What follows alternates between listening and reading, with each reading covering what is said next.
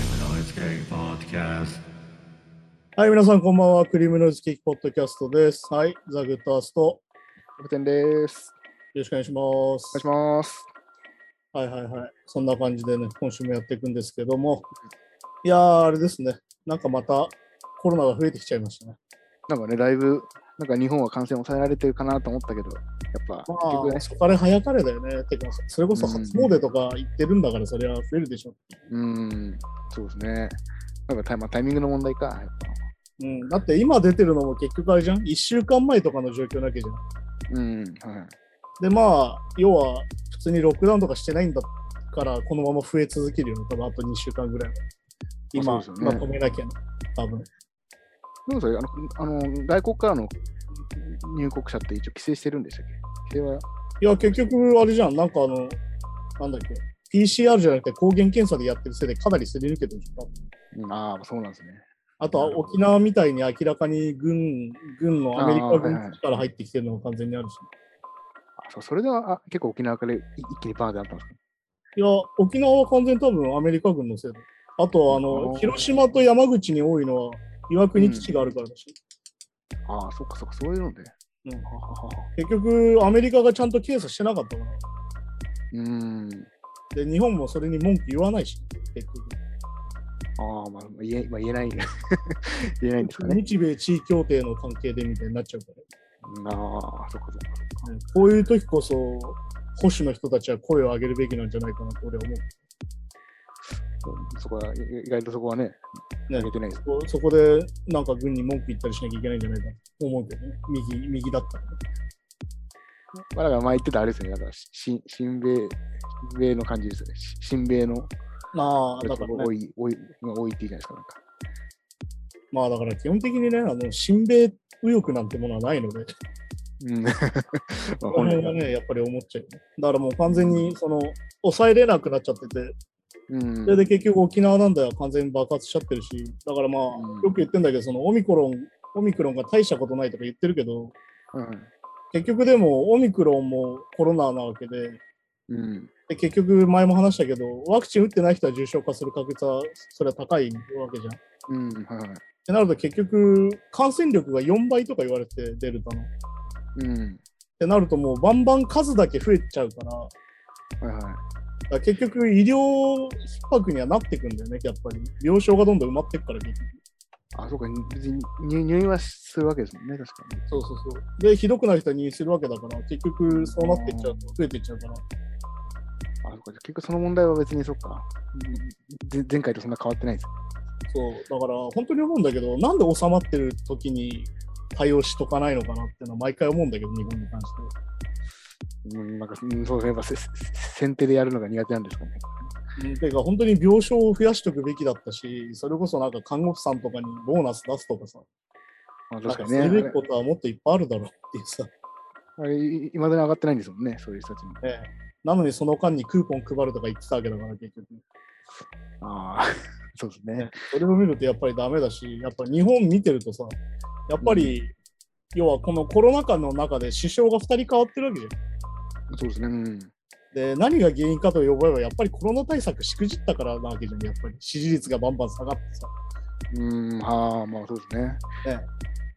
で、なんだ、安倍晋三の場合は病気が原因だとか言ってるけどさ、やうん。っぱ風向きとしては完全にそこでやっぱ風向き変わってさ、やっぱ支持率ガンガン下がってったわけだから、でもだいぶなんか、こう、なんか、こうあんま政治興味ない人とかでも、ほん普段結構不信感みたいのはね、募ってる気がしますよね、コロナま始あまっねてだから。って、それこそさ、なんだろう、医療逼迫したりとかさ、いろいろ起きてるのに、うん結局最初、お肉券、お魚券と布マスク2枚だったわけだから、いやそうそう、それがやっぱね、やっぱ印象悪いじゃん、結局。まあ今思い返すと確かに、なんだ、あれなんなんだったんだって感じですもんね。そう、だから結局ね、あの大事なのはやっぱ年忘れっつって忘れないことっていうね、年末でね。うん。 まあ別にね。結局このコロナ禍で何してくれてたのかなって考えると、これからのその、オミクロン対策も若干期待できなくて嫌になっちゃうなっていうさまあそうですね。ところではあるんだよね。結局だからそ、ね、そこのうん。感染者数は抑えれないわけだよね。うん。で、まあ、無料 PCR 増やすって言ってるけど、結局検査すればするほど感染者数はさ、それは増えるわけで、ああ、そっかそっか、そもそもその問題もありますね。だからって検査しないってわけじゃないからねって話だし。うん、うん、まあそうそう。ってなると、そうするとやっぱり病床とかそういう対応をしとくべきだったんじゃないのかな、この間にって感じだし、ね。うん、確かにそうですね。だから、なんか前言ってた、そのやっぱ、その世界と日本ってちょっと若干基準が違うとか言うじゃないですかその、PCR 検査の数とか。うん、まあ手軽さが全然違うからね、やっぱね。うやん。っぱアメリカとかはどこに行ってもできるから、出かける前とか、人と会う前に必ずしてから行くってよく聞くしね。うん。うん。まあ、つってもやっぱアメリカの映像とか見てると、まあマスクしてねえなとは思うし。それも、でももう、もうもうマスク使用文化も終わっちゃったんですかね、アメリカは。いや、だからやっぱ州によるからさ。ああ、そうかまあほんだから法律でやなってるとこはしてるけど、みたいな。そうそう、そういうことだよ。要は、法の、えっ、と、州の条例でなってるとこはやってるけど、うんまあ、それこそ、あの、なんだろう、なんだろう、あれか。州のさ、いわゆる、なんだろう、町長的な人たちがさ、コロナ風邪だ派の人たちはさ、そんなんしなくていいみたいにすぐなっちゃうから、州知事とかがあーあの、州知事がそっち派の人もとかいるのか。そうそうそう、それは共和党系の候補でそういう人たちは多いから、ああ。だからやっぱテキサスとか、なんだっけ、フロリダか、そういう共和党が強いところはね、そのうん。マスクの義務化に反対とかやってるし、ああ、でも、あれ、一応感染対策になるっていう、なんか今、エビデンスっていうんですか、うん、関係ねえから、そういうの。うん、 あの思想だから。だああ、そっか。から結局、アメリカがなんでコロナ対策で失敗したかっていうのは、結局トランプがマスクするしないとか、ワクチン打つ打たないを結局政治利用しちゃって、あトランプ支持ならマスクしないとか、トランプ支持ならワクチン打たないみたいなのを作っちゃったから、あ、ああそうまあ、そうそうすると結れほどよ局引っ込みつかなくなるわけで、いくまあ、確かにね、そっか。や、やっぱりマスクした方がかかんないから、じゃあマスクしようねってふうには、やっぱりならないんだよ、結局。まあ、なんか自分たちのい、そっか、その、信念を曲げるみたいになっちゃうの、逆に。そうそうそう。だからマスクするのダセえみたいな話と一緒でさ、ああ、こっちの方がやっぱ優先されちゃうんだよまさに分断です。うん、だから結局、アメリカはすげえスピードでワクチン打ったけど、結局6割で止まっちゃったわけで、ああ、6割なんですうね。ん結構少ない6割から7割いかないぐらいっぽいかな。うん。で残りはやっぱ打ちたくないって全然打たないからね。そっか、そっか。でもやっぱりワクチン打っときゃよかったのになってニュースをいっぱい見るから見てるうん。と、でもやんないしね。まあなんだろうな、あと近況だとね、ああそう、俺最近あれなんだよね、あの AKB グループ歌唱力決定戦みたいなの見に行ってたんだけど、おお、歌唱、おお、ほうほう。なんかその AKB グループで歌の上手い人を決めようみたいな、うん。なんだろう、俺あんまり J-POP とは聞かないからさ、歌ってる曲の原曲をほぼ知らないの。ああ、 なるほど。で、単純に歌うまい、下手とか、俺うんあんまり興味ないから、正直。そういう耳であんまり音楽を聴いてないから、うん。俺はどっちかっていうと、あの、声質重視なの。ああ、はいはいはいはい。あの、なんだろうな、声優さんとかの歌とかも好きなんだけど、だから、うん。なんかこう、特殊な声とか、特殊な声質の人がすげえ好きだから、うん。あんまり歌唱力で判断したことがないんだけど、うん。でもなんかやっぱコンクールものをさ、久々に見に行ったから、ああ、なるほど、なるほど。なんか面白いなと思ったのは、結局多分あれなんだよね、その表現力と歌唱力の総合で順位がつくから、うん。なんか俺的にはずっとその点数を、そのなんだろう、たった20人ぐらいから出てたんだけど、順うん位考えながらつけてたら、結構まあ俺、審査員通りだったんだけど、俺の。思ってたああはいはい。おお。それって結局やっぱり、歌うまいって思われる曲ってあるじあ、まあまあ、それはありますね。あの、ゃん。なんこれあるか、んですよ。あうんあスロー、スローテンポで、うん、あササビ入りがオクターブ上がったりすると、うまいと思われる。それ、それうまく歌えたら、結構そういううなんだからんかあります。そういうのってもう分かるじゃん、聞けば。うん。 あ、歌うまいと思われる曲来たみたいなだけ。そうそう、ビブラートもかけやすい曲とかね。そうそういう。あ結局、選曲の時点で分かるんだよね。うん、ああ。いわゆる選曲の時点で攻めてるとか、うん。置きに来たとか、うん。あ、歌うまいと思われやすい曲だみたいになるわけ。はいはいはい。でもそうすると実は、なんだろうな、映画でいうホラー映画とか、そういうジャンル映画に近くなるわけで、うん。歌がうまいと思われる歌って多分80点満点なんだよ。ああ、ははははは。なんでかっていうと、歌がうまいってことは自分らしさとは実は関係ないからなんだよ。うん、そうかそうか。要は結局ピッチが合ってるとか、声量があるとかって、結局さ、その人の声質と関係ないんだよね。その人が持ってる雰囲気だったりとかさまあまあそうですね。うんうん。そうで、その中で自分の持つ世界観みたいなのが表現できると点数が高い、うん単純に考えると。うんうんうん。ってなるから、めちゃくちゃうまいなと思ったんだけど、逆に言うと、いや、この曲は逆にあざといなみたいになるわけ。あー、まあ、聞かせよう聞かせようみたいなね。で、逆もあたしかりで、いや、この曲コンクールに選ぶのすげえなとか思ったりもするわけ。おお。いや、これ向いてないだろみたいな。なぜアップテンポな曲選ぶんだとかも思うんだあけ どー そうね。でも逆に言うと、それが成功すると、そのさっき言った80点満点を超えるんだよね。うんうん。あでもそうでもそうですね。だから本当にやっぱね、そのまあまあ自分に合ってる合ってないもありますけど、そうそうやっぱ確かに確かにまそあそういうなん曲をうまいなと思わせるってやっぱね魅力ですからね。そうだからそこはやっぱ自分の世界観を持ってる人の方が点数高くなるんだなと思ったし。で僕聞いたのはだからあのハロプロのなんかボイトレの人はいはいはい。とか結構そういうとこ意識してるとは聞いたけど、結構みんな歌い方一緒のような気がするけど、 あでもハロプロとかはね、本当に歌唱法がハロプロって感じがするからね。なんかそうですね。なんかボイトレの人が一緒の発音とかがねうんあなんかそういうのもあってね、なんか久々にコンクール系のイベント見てきたんだけど、うん。なんか結局はオリジナリティなんだよなとか思いながら聞いてたけど。まあ、歌の、まあ確かに、まあ、まあ厳密にそのううまい下手で難しいですしね。そう、だから単純にピッチが合ってるとか、なんかビブラートが効いてるとかさ。だからぎ技術面っそうてそういう意そう。味では、だからまあ、だから世の中こうボ、ボイストレーナーっていう職業がとかもあって、うんいわいわゆるプロの歌手とかでもレコーディングでそうボイストレーナーがついたりとかもあるんですよ、周りに言っては。あの人たちはだから技術的にはもうリズムもちゃんとう裏も取れて、ピッチも合わせられてて完璧だけど、ボーカルとしてすげえ魅力的かっていうと、やっぱね、なかなかそうじゃなかったりとね、まあだから結局そのファルセットになった時のさ、なんだろうな、うん俺あの坂本真綾って声優がすげえ好きなんだけど、歌。うん、ああ、はい。あの人のなんかその、なんだっけな、サンレコで一回特集されてて、うん。面白かったのが原因が高いって話をしてて、声の。こういうの原因が、あ声量の話ですかえっとね、声量じゃないらしいんだよ。声量じゃない音圧があるらしくて、元の声に。ああ、はははは。だから、ファルセットとかにするとどうしてもさ、下がるじゃん、うん音量としては。そうですね、はいはい。なのに、なんかマイクの反応としては原因が高い音のままらしいんだよ。えー、でもまあ、だからい息の量をすげえキープできるとか、コントロールが上手。多分そういうことなんだろうけど。だから、声優さん、歌うまい人多いですもんね、確かに。なんか声優さんとか波形が綺麗とか言うのだかうん、そうそうそう、でここうれいうよく聞きます。うん。ら。だからなんかその、それこそさっき言った歌唱力のコンクールを見に行って、あるわけよ。そのうんファルセットを対応した曲とか、うん。地声からファルセットからこう連打する曲みたいなのあるわけ。ああ、はいはいはい。なった時にどうしてもやっぱファルセットって下がりやすいじゃん。どうしても。音量としてまあそはうで音圧として下がりやすいから、あうん、なんかこれで原因が高いって逆にマジで特殊なんだなと思ったりしたの。ああ、でもそれ結構、てかもうすごいメリットですよね、だいぶね。そうだからめちゃくちゃ特殊な人なんだなっていうのを改めて思ったりしたんだけど。うん。いやーだからちょっとね、なんか日頃自分とはね、かけ離れた、なんだろう、ある意味同じ音楽なんだけど、全く聞くうん、 気がないものを すげえ聞いたから、なんか逆に言うと俺、原曲がわからないおかげで結構フラットに審査できたからね、ああ、逆に。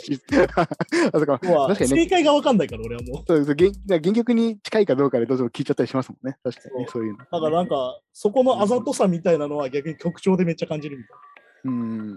あー、これはめちゃくちゃうまい曲やんみたいな。美味しい曲やんみたいな。確かに、アーさんが普段やってるようなジャンルって、あんま歌唱力っていうワードさえ出てこないです。まあ、もは や、もはやだから、声質のみみたいな話だから。そうそう、こいつとアイディアと。 いやー、この歌唱法はすごいねみたいな。うんそうですよねくここのリズムのキーで叫んだねとかあんまないんないから。うん。 そう、そういうのがあったりしてね、なんかね、結へー構面白かった。なんか日頃触れないものってなかなか触れないから。うん。でもでなんもかでそうもです、俺がそのアイドル好きだったりするのはそういうところもあって、うん。なんかそのうまさを超える瞬間っていうのがやっぱりあって。うん。おーはいはいはいはいはい。なんかやっぱそれって実はなんかパンクとかに近い感じがあって、結構なんか僕アイドルとかって結構そういう、まあなんとかちょっとまああれですけど、まあエモーショナルな部分っていうか、 ああまあそうだね、なんか簡単にそういうのでそういうのでかい気がするんですけどね。うんまあだから改めてそのアイドルの中で歌唱力を競うっていう、だから逆に言うとなんだろうな。なんかそういうニッチな部分なんだろうけど、いわゆるそのアイドルなめんなよ的な要素はあるんだけど、うん、ああ。まあ、めちゃくちゃうまい子多いしなと思ってる。でも A- AKB とか確かにまあ CD 音源とか、ああいうのだと、あんまね、歌唱力、まあ、結構修正さされちゃってるのもあるけど、まあ、あとあんまりね AKB の曲って基本的にあれじゃん、ユニゾン歌唱だからさ、うん、そうそうそうそう、みんなわいゆるサビになると全員歌ってっからよくわかんないなみたいなさ、それわかんない そうそうそうそう。になっちゃうから、俺はだから AKB の曲ってほとんど俺音源では聞かないのよ。うんうん。ライブで見に行ったりとかする、したりは結構するんだけど、うんああだあけどライブバージョンを超えることってほぼないんだな、っていうと俺の中では。あーあれですか、え駅もライブは生歌なんですか最近生歌だね、多分ね。ここ5年ぐらい生歌になっあてきてるーななんか結構あ、それなんかテレビ番組だと結構、まあ、あっいてやくりもがう多い完な全。そうだよ。なんかね、乃木坂とかは結構初期から頑張って生歌で歌ってて、うん、ああ、そうかそうそうそう結局さ、かぶせとか使った時にさ、本人じゃない声聞こえるから明らかにね、だいぶいけそうか。うる。んうん、はあ。なんか稲子の声がするみたいなの分かるわけど、聞いてると。ああ、そうああ、そう そっかそっか、確かに。あそまあでそもれ一が、時期はね、分かりやすくてさ、多分16人全員マイクは持たせらんないから、うんオンになる。あそうじゃあーん。ワイヤレスとか考えたらそうじゃん。そうそうですね、こう、いわゆる何期オンにできるかみたいな話だから、うん、あの、だからメインメンバーだけ全敗持ってて、うん、他の子があの、ゴッパーのワイヤレスとか持ってると、あって思っちゃうけうん、ああ、ど、ああ、あれダミーマイクっぽいなみたいな、そ なるほど、なるほど。まあ、そういうのはあるか、確かに、人数がねう。いうのがあったりするんだけど、うん、そうそういうのも含めてね、なんか日頃、あまり触れないことをしてって、ちょっとね、あの耳が新鮮だった。うん、ああ、いいですてねか。ね、前も話したと思うけど、やっぱ J-POP 難しいなと思ってしまうおお、どうどういうあメロディーですかメロディーっていうか、最近の曲、特に、うん。前も話したかな、なんか、ボーカロイドみたいな歌い方をして、なおかつエモーショナルみたいな。ああ、まあそうですね。まゆあ、るそ別のに当て方とかね、付け方がね。そう、メロディーの当て方と、その音音階のさ、あの、うん上げ下げ感がさ、いや、それどうなってんだみたいなさ。まあ、あとその、て転調が、うんその、まあなんかまあもちろんその密集とかも転調多い多い曲とかああったりするんですけど、いすすすげえスムーズなんですよ、こう。あーアレンジ的にはいだから結構最近のはパッパ切り替わるんで、ね、むずいすごいなとよ思なって、だからさっき言ったファルセットとなんか地声を使い分けるみたいなさ。うなんん。か、これはなんかすげえ、すげえことしてるなみたい な。もも元の構造上すごいことになってんなみたいな。ああ、そうそう。だからまだ新しいメロ作ろう、だからう歌って作ってないんじゃないかっていうメロも多い多いですもんね。なんかねああ、まあ確かになんかね、あるよね。鍵盤感あるよね。そうそう、鍵盤で弾きながら絶対なんかこう作ってるよな、みたいなんかそのギターの弾き語り感とかよくあるじゃん。その聞いててさ。な。うん。なんか弾き語りの人たちのメロディーラインみたいな。うん、ああ、ありますね。はいはい。だから最近俺、邦楽のロックバンドにすげえ思うのが、ギターボーカルが増えすぎて、うん。なんかボーカルっぽいメロディー少ないなと思ったりもするんだけど、たまに。うん、おーほうほうほういわゆるそのギターを弾きながらのコード感の中でのメロディーみたいなのが多くなったなと思ってたんだけど、一時期。うんうんうん。なんかそれとはまた違うなって思ったりもしたし、その J-POP と言われるものとして。はいはい。うん。なんかそこら辺をね、しててちょっと新鮮でした。もうそうですよね。うん。はいはいはい。じゃあそんな感じで今週もニュースに行きましょあはい。う。はい。コーチェラフェスティバル2022年のラインナップが明らかに。はい。コーチェラフェスティバルは2022年のラインナップを発表して、イエーことカニエ・ウエスト、ビリー・アイリッシュ、ハリー・スタイルズがヘッドライナーを務めることが決定していて、うんスウェディッシュハウスマフィアも出演を決定していると。ではい今年のコーチェラフェスティバルは4月15日から17日、4月22日から24日の2週にわたって、カリフォルニアのインディオエンパリアポログラウンドで開催されるというはいことですね。そうですね今年はフェスはスムーズにできそうなんですかね。どうなんだろうね。なんか、コーチェラはやるって言ってるよね。うん、そうですね、より予定っぽいですけどね。でまあちなみにもともとはねあのレイジ・アゲンスト・マシンがラインナップされてるっていうのはずっとニュースで言われてたんだけどうん。レイジがいなくなってるんだよね。まあだからねえっと一応予想だとビリー・アイリッシュとカニエは言われてたから、まうん、はいはい。あ、多分レイジがいなくなってハリー・スタイルズを入れたのかなってちょっと思ったりもしたんだけどうんうんうん。まあでも確かレイジと一緒に回るランザ・ジュエルズとかも入ってないから、ああ、ああうん、確かにだから結構まとめてそこら辺はあったんじゃないかなと思うし結局まあ、うんそのよく言うんだけどそのファンの安全を確保できないのに出演していいのかみたいな問題はアーティストはずっと考えてるからうん。なんかレイジの場合はその再結成ツアーの中にコーチェラが入っててラインナップがねはいはい。いわゆるそのロサンゼルス地元での公演が単独じゃなくてコーチェラになるんじゃないかって言われてたんだけどおーそこはまあ出ないんだなって感じかな。うん。そうそうそうまあ確かにね、まあ感染多いな、まあそうですね、まあ感染は絶対広がってますもんね、絶対ね。そうでしかもアメリカのこの状況でやるわけだから、うん。まあ、ニューヨークがね、もはや下がってきてて、どうなんだろうなって感じなんだけどね、そのもう、バーってなって、今ちょっと下がってんだよ、なんなら。ああピークアウトっていうんですかピカウト。トした感じはあって、それがまあ、こうんの4月までにどうなるかなって感じだけどね、まあ、ロサンゼルスだけど、これは。 4月だからそっか3ヶ月後、そうそうそう、どうなうってんままたなんか変異株が出てもおかしくないじゃないですもんね。と、だから結局ね、そのよくのがその、さっきも話したそのオミクロンにさ、うん、置き換わると。はいはい。置き換わった時に、さっき言ったオミクロンが本当に症状が弱いんだったら、いわうん。ゆる風邪扱いになって終わるって言われてんだよね。ああ、もうそこそこそこ。そうそうそうそう。その症状が弱いってなったら、デルタが完全になくなってオミクロンになってくれればそれで終わる。うん、おーで、まあだからさっきの日本の話をすると、日本の場合はまだデルタ率高いんだよね。なんだけど、あーオミクロンがもうもう7割とかになってる。やっぱすごいですね、感染力がね。感染力がオミクロンすごいから、このままだからオミクロンの症状が弱ければね、これで終わってくれるっていう可能性もあるんだよね。さっき言った、その置き換わって風邪として扱われて終わる。ああ、じゃあ結構じゃあ、そっか、オミクロン次第次第というか、その感染力次第で、感染力次第だから、今だから必死にウイルス研究家が調べてるところなんだと思うんだけど。じゃあ、最後じゃあそれが弱いって分かれば、今年中にもうコロナはあの収束というか、まあ大体まあ、解対決策できる、本当にワクチンと治療薬でなんとかなるんじゃないか、あ、そうなんですね。あ結構じゃあ、そこは、まあだから悪いことばっかじゃないんだけど、まだわかんないからってことなんだよ。これでオミクロンは大丈夫だって舐めるとやばいぞっていう。っていう、まあね。っていうなんかそのオンオフが難しいからさ、やっぱこの コロナに。うん確かに。そうだから、なんだろうね、コーチェラは多分2年連続で中止になってるから、うん。やりたいっていうか、コーチェラはやらないとやばいんじゃないかなと思うし、そう、コテル自体はね。そうでまあ、しかも、確か前から2週に伸ばしてさ、要はうん売り上げも倍にしてるわけだから、うん。まあでもビリー・アイリッシュに関してはね、前回出た時は昼だったわけだから、2年前から。あはいはい。あうあ、ん、それがもうついに、なんだっけ、鳥そっかそっか。ライナーまライでナ来ーたかだねって感じであるしあ、あ。まあ確かにそうですね。だだいぶまあ、あれから、まあ、あれからというか、まあ、その時はすでに人気でしたけそうそうそう、だからやっぱセカンドアルバムでバカ売れしたんだなと思うし、ど。ね、すごいですそれこそファーストの頃、確かサマーソニックで朝一で来てて、俺見てたけど全然来ていなかったし、うん、あ、ええあ、そうあなのんです、ま。ね、だアルバム1枚目のところかそうな、まだなん一枚目かのエレポップっぽい頃、うん、はいはいはい。あの今のなんかダークな感じが入ってない感じの頃、オーシャンアイズとかその辺の。そうそうそうそう。ああそういう感じの時見たけど、全然違うし、逆に言うと今はもう日本に来てくれない規模化になっちゃったしね、 ああ、まあまあ、 確かに。割と横浜アリーナでやるってラインナップになってたけど、はい。結局来れなかったしっていう、だからまあツアーがあるから、ミュージシャンに関しては、ツアーをやらないと生活がっていう人たちも多いからね、まあそうですよね。うん。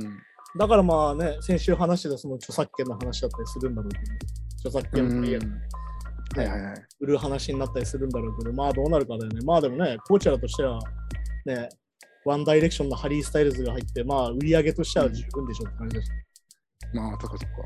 そうそうそう。ままあ、あ、多分、まあ、うん関係ないかわかんないけど、多分、あの、あれですよね、多分、その、ああの、あの感感染拡大しはいはい。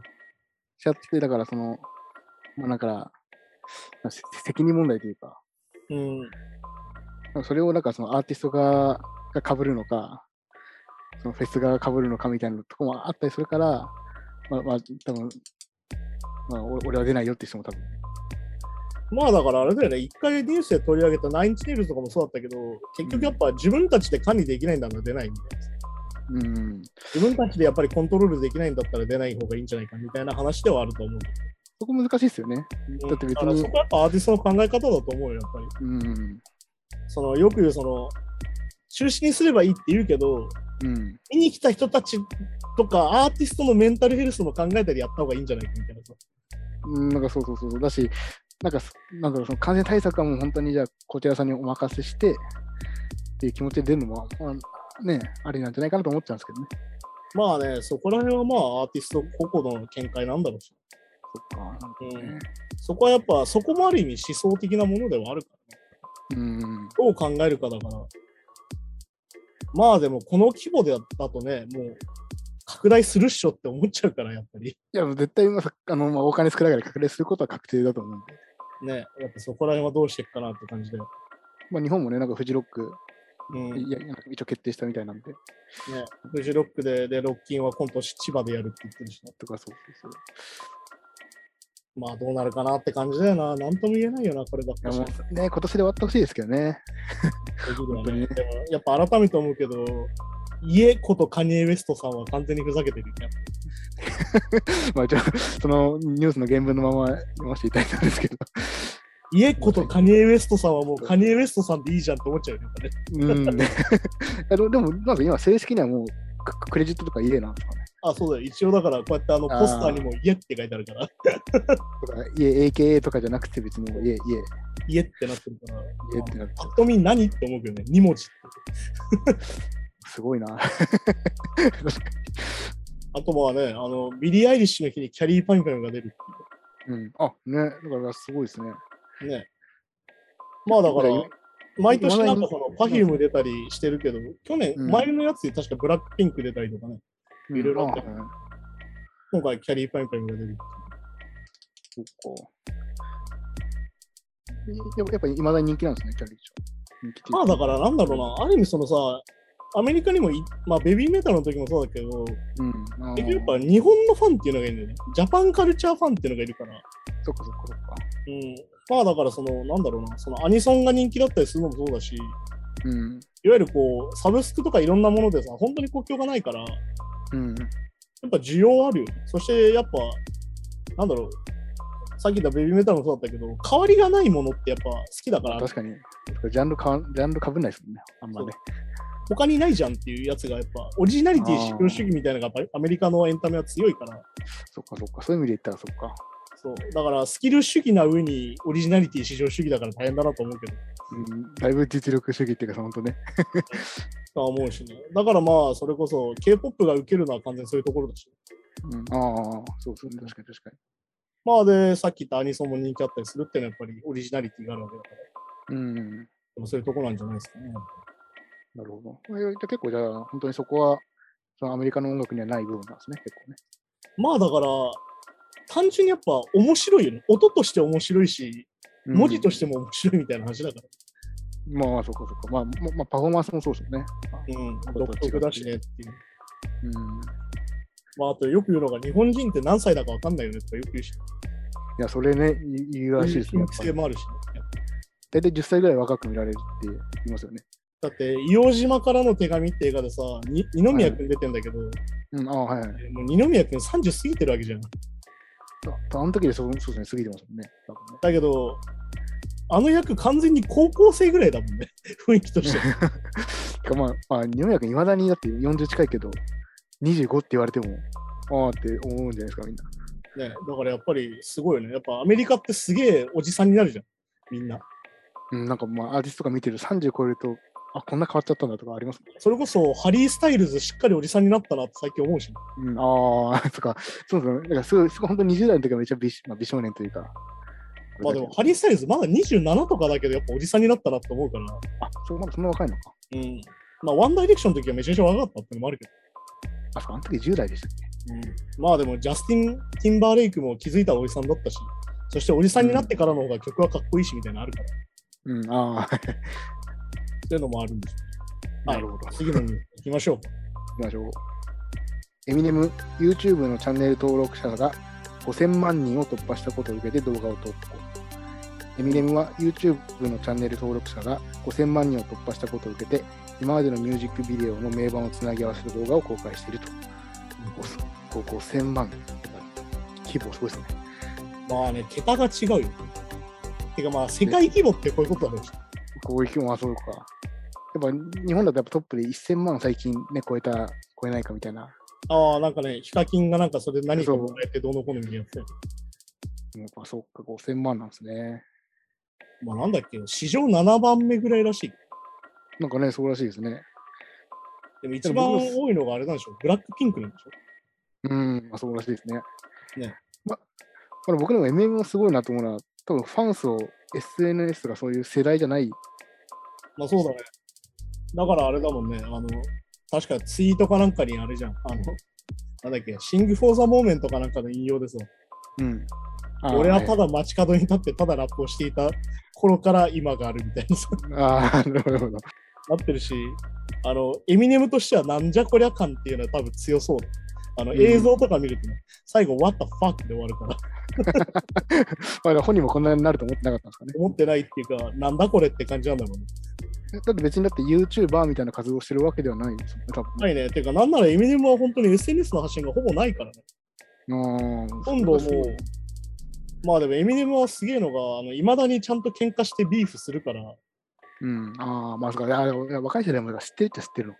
そうそうそうそうそう。だからいわゆるその自分の話題性みたいなのはずっと、てか逆に言うと、うんあの昔からのスタイルでやり続けてるだけだとは思うんだけどね、そうか、そうかそうか。だから自分の最近の同年代ぐらいの若手がエミネムにディスられてるみたいなこともあるわけです。そう。まあだから本当エミネムは正直俺大人げないと思って て、あの若手とかを全力で潰しに来るっていう。まあ、 確かに。そうだから本当にあのマシンガンキリーとかもうやめてあげてよってぐらいディスるしね。それで最近ラップ、ラップやめちゃったんですけど、ややややめてはないけど、 なんか路線変わったし、ポップパンク路線に行っちゃったんですかね。まああとなんだっけ、あのゴジラって曲あるじゃん。うん、はいはい。あれでまあすげえ早口のパートがあって、なんかあの、うんゴジラスキルチャレンジっていうのがあってさ、その中で。ああ、はいはいはい。でその TikTok とかに載せるその自分のそのゴジラをどれだけ早口でラップするうかんみ,、うん。たいな動画があるんだけど、それで自分が最初に上げる動画がアカペラでそれを完璧にやってる動画とかで、いやいや、これ最初からのハードル高すぎるから本当に大人げないなっていう。てか、まあ本当にあれ、音源聞くとめっちゃ早く、なんか早回ししてる感じで聞こえるけど、実際できちゃうってことね、あれが。いや、そうそうそう。だからそういうところも見せててね、本当にエミネムって大人げないなっていう。いや、もうすごいな。そう、だからエミネムはね、もうなんだろう、いわゆるやっぱバトル MC だから、あの人やっぱもともとね。うんうん、あ、そやう、確っかぱに。そのう要素を忘れないっていうのがやっぱあるんだろうなと思うよ、やっぱうん。うん、まあだって、あの、エイトマイルって有名な映画があるけどさ、はいはいはい。あの中の劇中のラップって本当は差し替えの予定だったのよ。ほうほうほう、確かいわゆる振りだけ当て振りでやって、後でレコーディングして入れ直すってやり方をやろうとしてたんだけど、いわに。はいはいゆる実際オーディエンスを入れてやってて、そのシーンの撮影を。はいはい。で、要は1回戦の動画から撮ってるんだけど、やっぱエミネムが当て振りしたら、めちゃくちゃブーイングになったね、やっぱ客からは。ああ。残念だみたいな。うん。そしたら、なんとエミネムが全部アドリブでガンって決めて、それが全部一発 OK っていう。おお、かっこいいな。 もうそこも映画みたいですね。もうだからそういうことをする人だから、やっぱり。そうか、すごいな。まあだからある意味、そのスポーツ要素も強いわけじゃん、結局フリースタイルバトルってさ。まあ確かにそうですね。だから、普段ラップ聞かない、日本は特に日本とかだとラップ聞かない人でも、なんかバトルは好きでね、見るとかいう人もいますもんね。そう。だからやっぱりそのラップの競技性みたいなところがすごい重視されてるから、だからまあエミネムが要は日本でも受けるのかなと思ったりするし、うん。あと日本ってすぐ競技性ってかスポーツ好きだよなって思う、日本人は。まあ、まあ、ランキング付けとか言いますよね。そうだね。だからあの、M1 とかも俺見てて思うんだよね、なんかね。うん、ああ、はいはいはない。んかいわゆるスポーツ漫才みたいなさ、もんじゃんあれ。うんうん、そう そうですそうああいうのも日本人好きだなと思うしね。だから俺逆にエミネムが日本ですげえ人気あると言われるけど、ね。うん。エミネムの歌の歌詞とか聞いててすげええぐいけど大丈夫みたいな。ただそこ、そこは多分あんまり理解してないじゃないですか。そうだからそういうところはあるよなとは思ったりするし。うん。あと僕聞いたことあるのは、MM はやっぱその、まあ、なんか、なんかその、ファンの、ファン層の国が多いっていう、なんかこと聞いたことあるんですよね。ああ、だからやっぱそれはね、俺ね、ロッキーとかに近いと思ってて、うん、ほうほうほう。いわゆるその、なんだろうな、いわゆるマイノリティ、マイノリティじゃないわけじゃん、本来白人ってさ。うんうん。なんだけど、エミネムの場合はいわいわゆるレッドネック的なういんわゆる貧乏白人が成り上がって、いわゆるその黒人の人が多い世界の中で認められ、スキルで。うん。で、ここまで来てるっていう、やっぱストーリーがさ、ああ、まあ確かに。あるから、いまあ、いろんな人が感情移入できるというか。そうそうそう、いわゆるその世界中のマイノリティに感情移入させたっていうのは、ある意味ロッキーに近いのかなと俺思ってて。ああ、なるほど、なるまあでもロッキーの場合は、あのイタリア系アメリカ人と黒人のチャンピオンっていうので、両方マイノリティだから、ほど。ああ、そうそうそうそう。で、まあ、エミネムの場合も結局、レッドネックだから、白人の中でマイノリティなんだよね、結局ね。うん。そう。だから、そういう部分もあって、やっぱ、エイトマイルがさ、完全にもう、なんだろう、ラッパー版ロッキーみたいな映画だったし、うん。エイトマイル自体がほとんどエミネムの反自伝的映画だから、そうですよね。だから、エミネムのファン層の多さって、まあ、そういうとこなんじゃないかなと思う。うん。まあ、でも、その、エミネムのその攻撃的なところうん。と、あと、まあ、彼はその、4人格ぐらいやつってラップするんだけど、ああ、なんからしいですね。はい。でまあ、なんだろうな、いわゆるゆ日本で言うと、その、2ちゃん用語的な、ネットスラング。ネットスラング的な言葉もすげえ使うし、まあ、放送コードギリギリなこともめちゃくちゃ使うし、はっきり言ってこう、女性蔑視もめちゃくちゃ多かったけど、もともと。ああ、まあまあ、それはじ時代的にってこと昔は。時代としてもあるし、で、なった時に、やっぱその、なんだろうな、いわゆる、これもだから、よく言う、その、ネトウヨとかの、なんだ、アメリカでいう、まあ、オルトライトっていうんだけど、うん。そういう人たちのヒーローにもなっちゃってる。おー、なるほど。いわゆるその白人のインセルって言われるひも手系白人とかよく言うんだけど、うん。まあ、アジア系でもいるんだけど、そのインセルってはいい。わゆるその、なんだろうな、とにかくそういう人たちのヒーローとして扱われちゃったエミネマ一時期。そうかそうか。まあ、そうまあ、ギャングスターでもないから、またちょっとそこで、そこでも対局になるっていうか。で、しかもそういうギャングスターに打ち勝つラップなわけで。MC としてあー勝っちゃうから、MC バトルとして。いやだからヤンキーも殴るオタクみたいなやつ。も、なんかひほんでよくこのラジオでちょいちょい出てくるひひろゆきさんにもなんかね、似てますね。そういう意味で。まあだからいわゆる論破系なんだよね、要はね。うん MC バトルで強いって。でもそれってやっぱ毎回言うけど、論破のスキルが高いだけだから。 まあ、まあ、確かにね。だからエミネムははっきりそういうのじゃねえぞ、俺はっていうのははっきり言ってるし、最近は。うん。エミネムの歌の中って結構政治的だったりするから、まあ、これメッセージ性もね、ちゃんとね。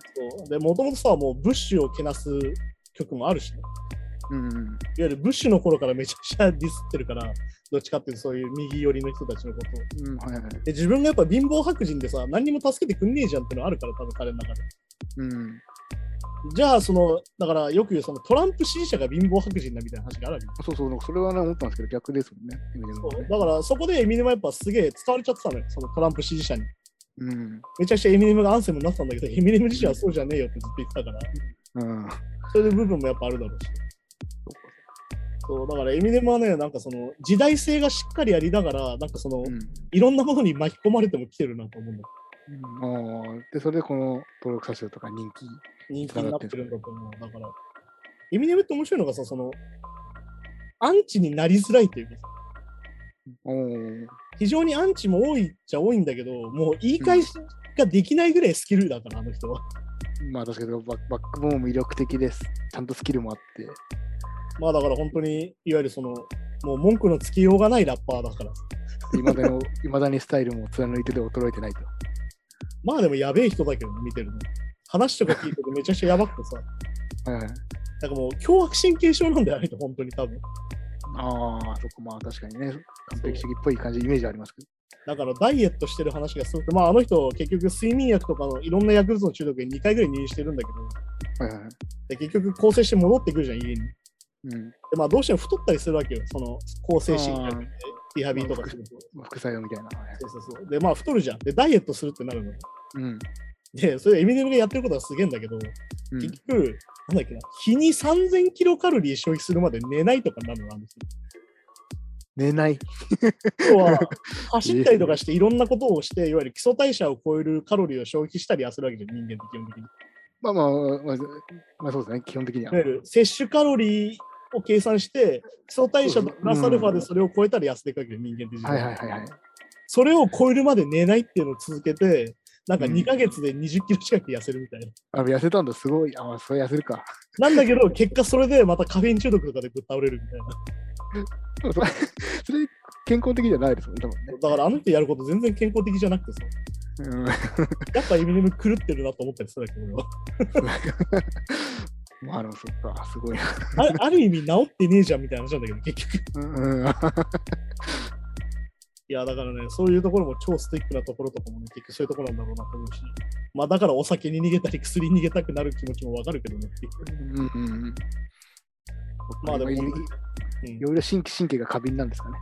まあね、だからなんだっけ、一番最初に付き合った幼なじみとそのまま結婚して、離婚して、もう一回結婚して、もう一回離婚するみたいなこともしてるし、うん、ああ、そっかそっか。そう結構ね、なんか、まあ、こうこうなっちゃう人なんだよ、結局ね。うん。まあいい、 いい面もありますけど、もちろんね。そうそうまあ、そういうとこなんでしょうね。ある意味、天才の、天才の孤独みたいな感じだから、結局ね。ああ、まあやっぱ天才つ、なんかね、天才エピソードですね。そういう。はいはいはい。じゃあ、次のニュースいきましょう。いきましょう。はい。CD2021 年のアメリカの売り上げが17年ぶりに増加。2021年におけるアメリカでの CD の売り上げが17年ぶりに増加したことが明らかになっていると。とアメリカのビルボード紙の報道によれば、2021年におけるアメリカでの CD 売り上げは4500 4059万枚で、2020年の4016万枚に対して1.1%増加している。はいはいはい。結構最近ね、あもうアメリカ、もちろん CD ショップとかめっちゃ潰れてて、うんで CD 出さないアーティストとかもいて、さらにコロナになってからサブスクがめっちゃ伸びてるって話聞いたから、結構意外ですもんね、ニュースは。これはね、だから結構面白いことが起きてて、うん。おまけ主義になってんだよ、はっきり言うと。おお、おまけ、あ特典みたいなことですかそう、CD にフォトカードとかポストカードとかポスターつけたりとか、うん。えっといわゆるまあ T シャツついてたりとかするのうんを、もともとはインディーズのアーティストがやってたことなんだよね。ういわん。ゆるそのインディーズのバンドとかが自分たちで T シャツ作って CD につけたりとかして、いわゆるバンドルっていうなんかセットとして売ってたりおまけセットみたいなっああ、はいはい。ていうのをやってたんだけど、今それをメジャーがやるようになって、おお、バリエーションが半端ねえの。なるほど。えっ、と、トラビス・スコットとかもすげえんだけど、まあ、テイラー・スイートとかも、ああ、はいはい。あそっかそういうことか。いわゆるグッズで50バージョンぐらい出るわけ、それで。うん。で、ファンは結局集めるじゃん、やっぱり。まあそうですね、はいはいはい。だから実はね、やっぱり CD に価値はやっぱないんだよ、はっきり言っちゃうと。そうか、そういうことなのか。そう。だから意外とだから、なんだろうな、日本がずっとさ、その AKB 商法だなんだとか言われ続けてるけど、それに実は近くなってきてることだと思うんだよ。そうか、はははは。結局その CD 自体に価値ができたんじゃなくて、うん CD に対する付加価値が大きくなってるっていう。っていう、まあ、ビジネス的な話で盛り返したっていう感じなんですかね。やっぱでまあ、なんだったらその CD の売り上げが上がってるっていうけど、もっと上がってるのはレコードの売り上げだから、うん、あ、そう、だから、レコードとか、あの、わかわかるんですよ。その、レコードの音質がいいとか。だから、それで好む人はわかるけど、まあ、CD じゃ変わんないよなと思い思いながら。まあだからさっき言ったみたいな、そのレコードの方がさっき言ったコレクション性が高いわけじゃん、そのもの自体の。あ、まあ、確かにね。だからやっぱり、ものとしてのレコードなんだよね、やっぱね。うん。うん。あだからやっでもぱ、なんだかんだやっぱフィジカルの話なんだよ、結局。そこそこに、うん。で、結局まあレコードセットも当然出るわけでさ。うん。で、なんだっけ、グッチとビリー・アイシュがコラボしたレコードが出るみたいなさうん、はい。そういうのもあったりとか、結局やっぱタイアップとさ、おまけじゃうんん、それって結局。うん、まあ、そっか、確かにそれはそうだな。確かだから結局、いわゆるそのファンムーブメントみたいなもの、いわに。うん。ゆるその、なんだろう、日本でいうオタク文化みたいな、その、はいはい。いわゆる、なんだろうな、言い方難しいんだけど、推し活みたいな言い方最近する人いるけど、そうんのアイドルを応援するのとかも、うん、それに近い感じになってる気がするんだよね、正直。いわもう、ゆるそのグッズをコレクションするのと同時に CD をいっぱい買うみたいなものに近いから、うんなんか本当にそういうものに近くなってるんじゃないかなと俺は正直思うんだけそれはやっぱ日本と同じように、やっぱ CD 通した方が、ど。うん。なんかこう、いいことがある、いいことがあるっていうか、てか単体で売ってるとさ、売り上げにならないから、CD のっていう。そうかそうかそうか、CD、まあそうか、確かにね。要はレコード会社が儲かんないんだよ、そうしないと。うーん、そっか要は流通が儲かんないから、結局。やっぱおお同じ量だったら、まあ、当たり前だけど、やっぱサブスクより CD の方が儲かるんですね。同じ量聞いてもらえるんだったまあてか、数が違うからね。 ら。うん、まあまあ、 そうそう要は結局さ、そのサブスクがいくら入ってくるって言っても結局折半にどんどんなってくる。っうん、確かに確かに。てなった時に、だったらやっぱ CD で、まあだってさ、CD1 枚に T シャツつけたらもう40ドル超えるわけで、ねまあまあ、確かにね。うん。そしたらもう4000円とか超えるわけじゃん。っうん、てなった時に折半してきたら、それはそっちの方が高いよ。それが1万枚とか売れるんだからさ。まあ、プラスサブスクも、てかサブスクで聞いてんのか、それを。だから結局今ファンの行動って、結局グッズ付きの CD を買い、サブスクで聴いてんの。聞いてると。ああ。それが一番その。のアーティストへの貢献になるって話に今なってるから。確かに確かに。うん。だからそういう分で見ると、そりゃそうなるよねってことなんだよね、この状況というか、その経済活動として。うん。で、それはあのファンとしてはさ、そのアーティストに儲かってほしいから、あ確かにね。そういろいろ買うし、あのサブスクは聞くしみたいな、聞くし YouTube は再生するしいっぱいみたいな。うんうん。あだーから K-POP 人気みたいなもの、アメリカでいう、やっぱりそ、のファンダム文化なんだよね、ファンムーブメント、ファンダムって言われるんだけど、うんうん。それがめちゃくちゃ強い。あーその Twitter とかでのトレンド入りを目指すとか、うん。 YouTube での再生回数を一気に稼ぐみたいな、ファンが頑張る動き。まあ、そこじゃ日本とか韓国とかと変わんないですね。そう。あ、だからそれが逆に言うとアメリカに入ってきたってことなの。とあ、そっかそっか。あーなるほど、なるほど。そういう文化が。いうことなんだよ、結局。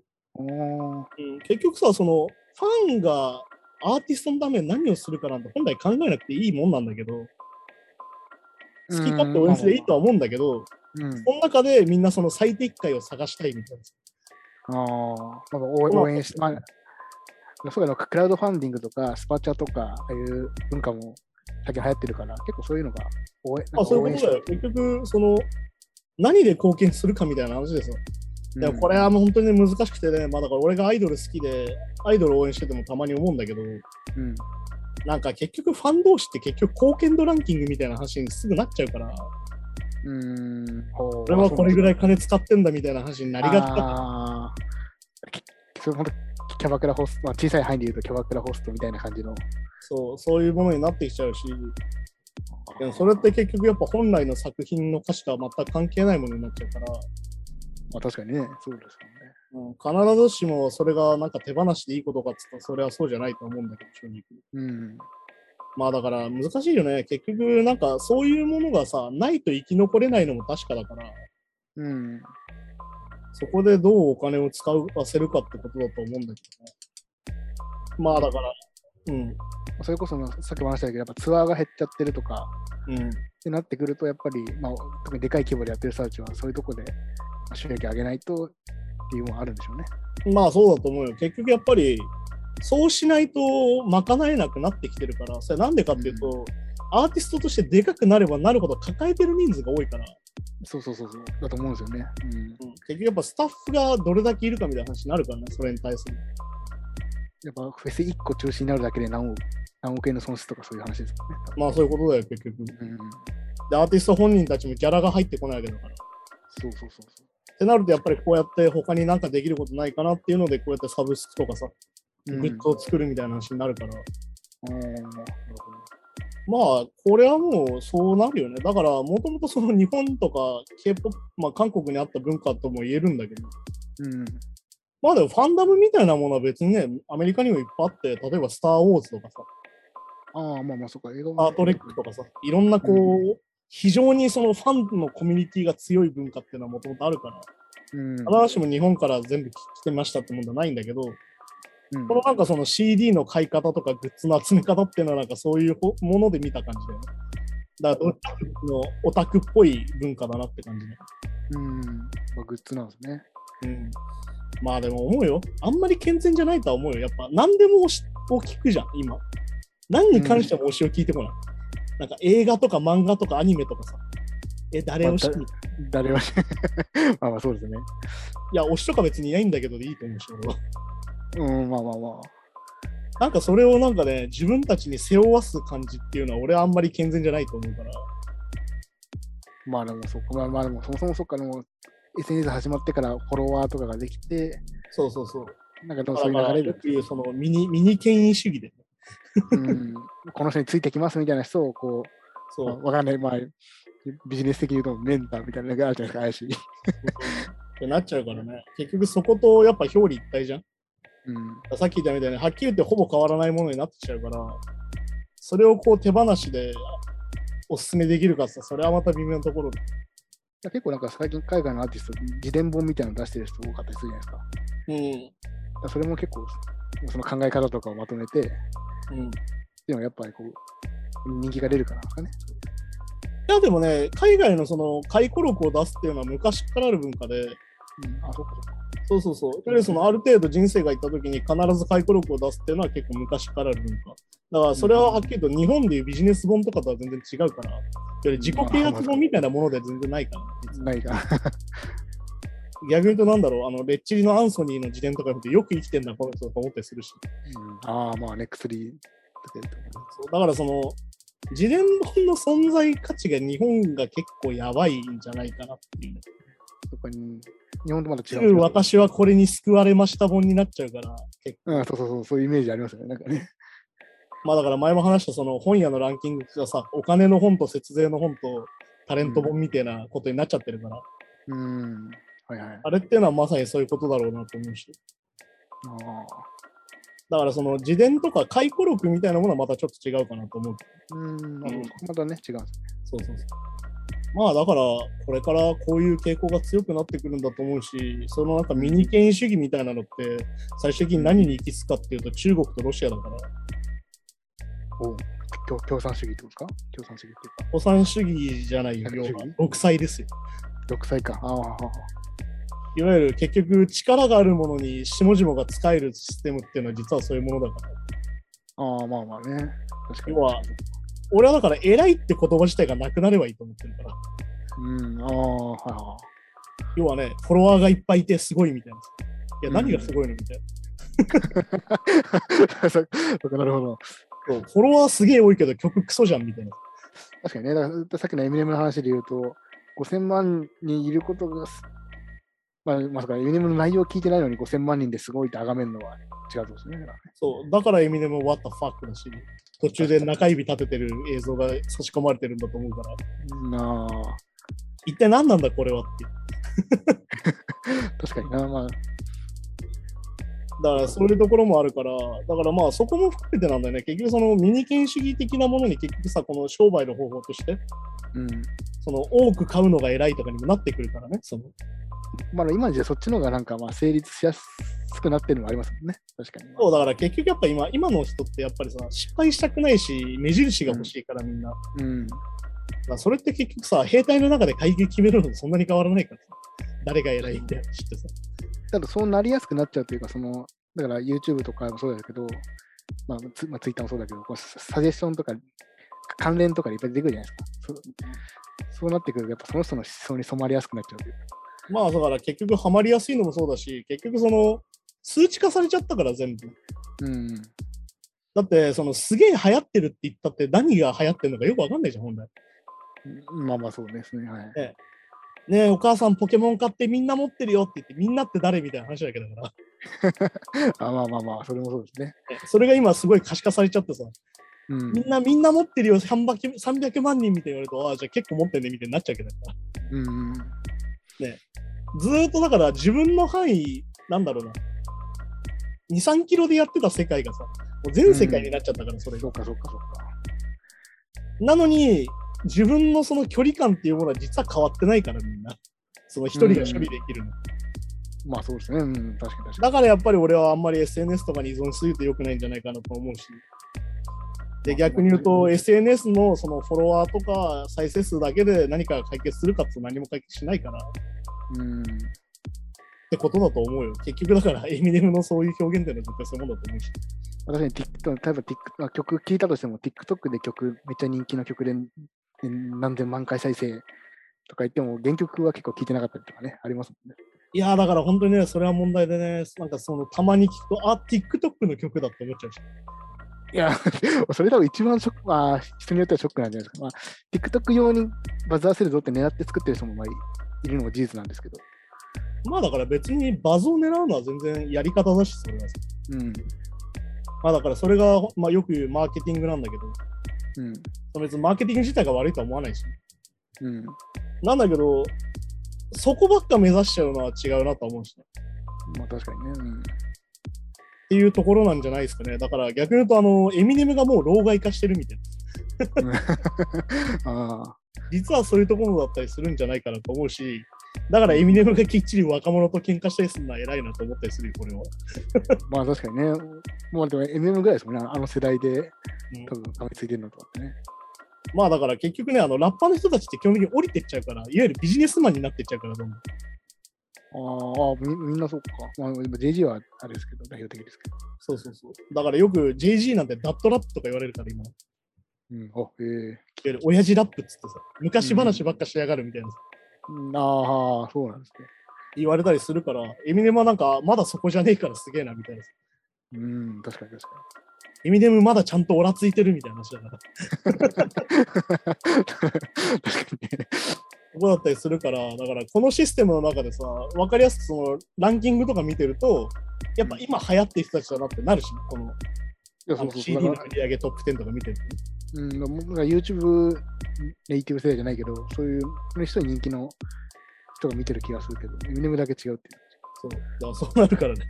だからそうなる じゃんエミネム老害説っていう。わしゃのわしゃの若い頃はみたいな話は実はしてないから、エミネムはでもなぜか。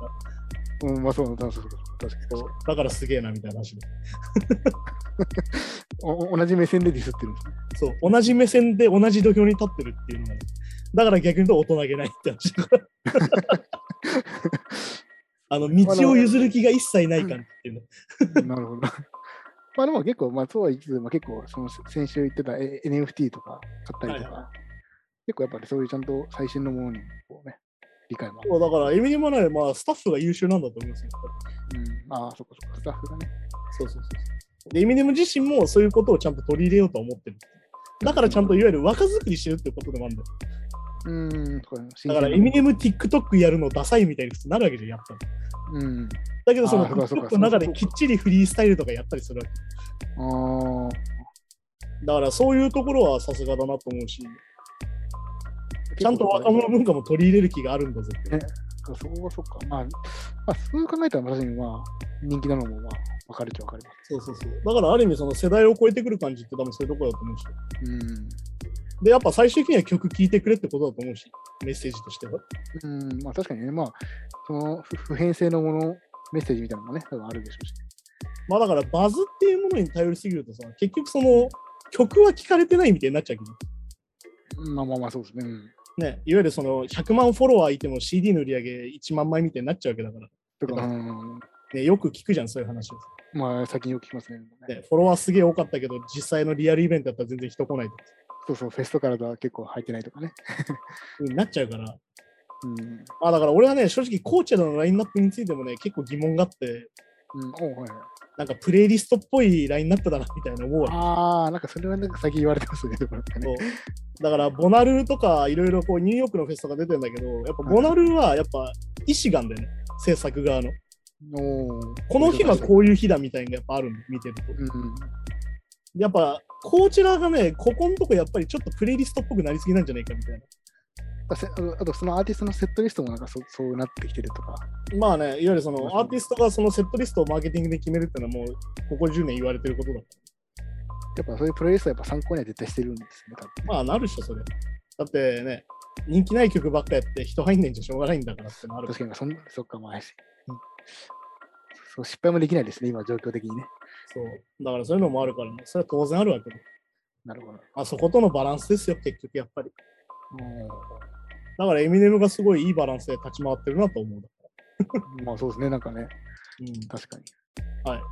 やそんな感じでね、今週もやってきたんですが、うん。いや、あれですね、こうなってくると多分毎週ニュースが結構ごたごたして、またコロナの話題が増えるんだろうなって気が若干してきますが、まあ、でも、でもさっき言ったように、これ収収束するのかどうなのかっていう瀬戸際でもあるから、まあ、なんかね、うん毎週注目できたら。まあそうですね。なんかこうやってニュースを取り上げていくうちに季節を感じ、時期を感じればいいかなと思いまま あ、す。確かに。そうですね。じゃあそんな感じで今週もありがとうございました。あありがとうございました。また来週。 Flame and Ice Gang Podcast.